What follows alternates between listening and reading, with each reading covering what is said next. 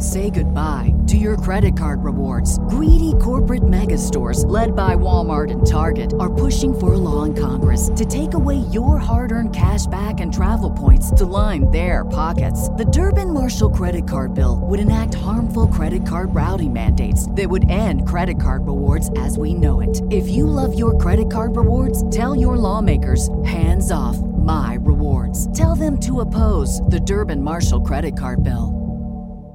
Star Wars 7x7 episode 706. Today we begin a weekly series of countdown episodes to Star Wars Celebration Europe. Yes, the big event is July 15th through 17th this year, and the entire Star Wars 7x7 family is going to be there in force, pun intended. And in this series, we're going to be looking at all the amazing activities that are going to be happening and talking to you about what we'll be covering and finding out what you would like us to cover. Let's get it started. Punch it, Chewie. Feel a disturbance in the Force? It's Star Wars 7 by 7 your daily 7 minute podcast. With your host, Allen Voivod. Destiny Unleashed.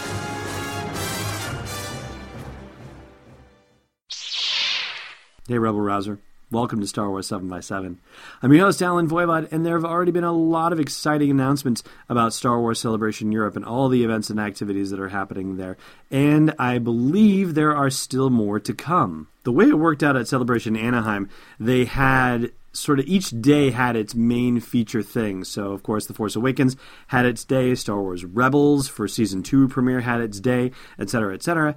And that should be happening, you would think, at Celebration Europe as well. And it kind of is. The first day, they are doing a big Rogue One thing with Gareth Edwards and Kathleen Kennedy and special guests to be announced. And there's also been a big announcement that a new exhibit is going to be open for Friday through Sunday, the entirety of the show. It is a Rogue One costumes and props exhibit. Now, if you were at Celebration Anaheim or if you saw any of our coverage of Celebration Anaheim, then you will remember that there was a Star Wars The Force Awakens exhibit with costumes and props from the movie. And it sounds like they're going to do something similar with Star Wars Celebration Europe and Rogue One, which is pretty darn cool. And maybe not as cool per se. I mean, you know, let's be honest, right? We all had this incredible anticipation building up for The Force Awakens, especially being the continuation of the saga movies and of the story of our favorite characters, along with the introduction of some new ones.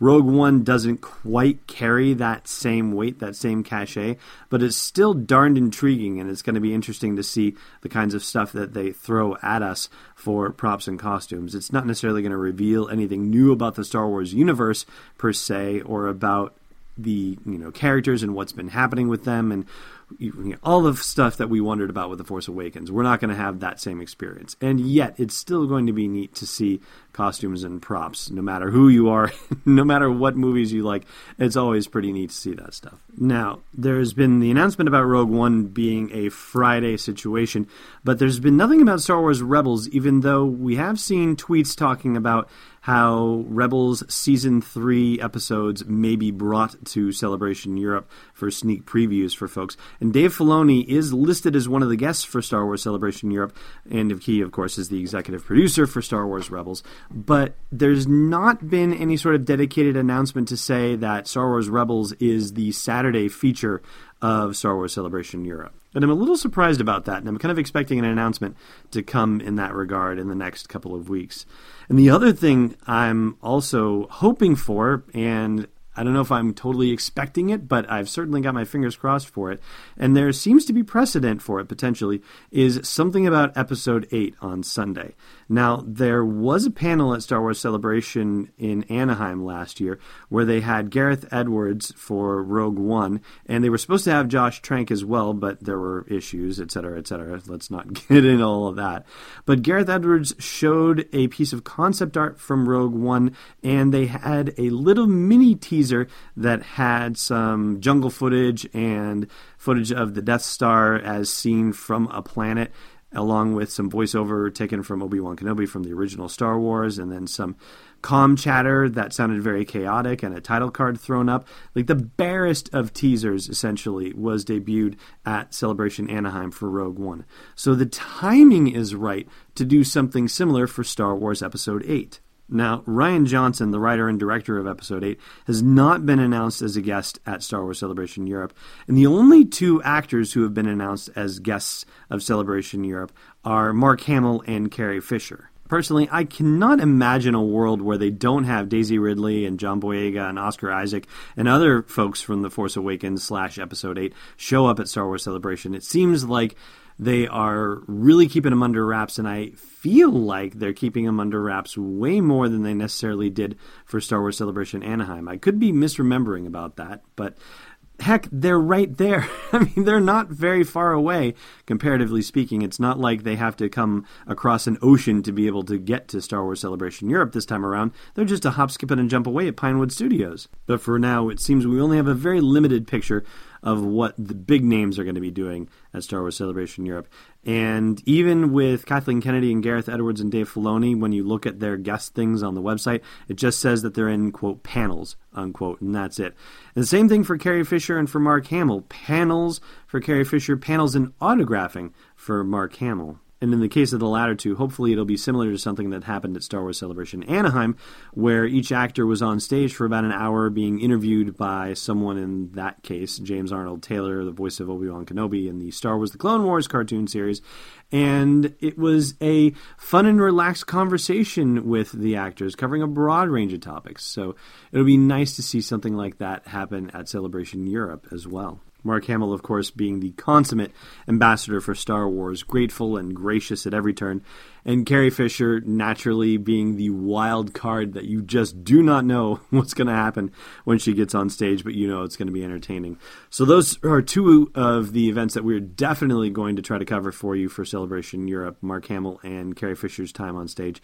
And we'd love to know what sorts of things you'd like to see us covering at Celebration Europe while we are there. So do chime in at the comments at the blog post for this show's episode at sw7x7.com. Hey Rebel Rouser. You've heard me talk about the Star Wars 3D holograms from Zebra Imaging here on the podcast before. Now you've got another reason to sit up and take notice. They've got a fantastic Father's Day special going on. Buy the dad and get the son free. That's right, when you buy Han Solo and Carbonite, you'll get Kylo Ren, both from the Alpha edition of Star Wars 3D hologram collectibles. Just go to sw7x7.com slash hologram to claim the offer. Once again, that's sw7x7.com slash hologram. Well, now I think we have some trivia to take care of. I've been waiting for this day for a long time. Last time we asked you how Kylo Ren keeps himself from getting shot by Poe Dameron, and the answer is he freezes Poe's laser blast in midair. Today's question, speaking of laser blasts, how many times does Captain Phasma discharge her weapon in The Force Awakens? Thanks for listening to another episode of Star Wars 7x7. And hey, before you go visit the Clone Factory, check out SW7x7.com for show notes, links, photos, videos, and more. And if you like what you've been hearing, support the podcast at patreon.com slash SW7x7. It's not just a simple man trying to make his way in the universe, it's destiny unleashed. This podcast is not endorsed or sponsored yet by Lucasfilm Limited, Disney, or 20th Century Fox and is intended for entertainment and information purposes only. Star Wars, the Star Wars logo, all names and pictures of Star Wars characters, vehicles, and any other Star Wars related items are registered trademarks and or copyrights of Lucasfilm Limited or their respective trademark and copyright holders. May the force be with them. All original content is copyright 2016 Star Wars 7 by 7. We hope you love it.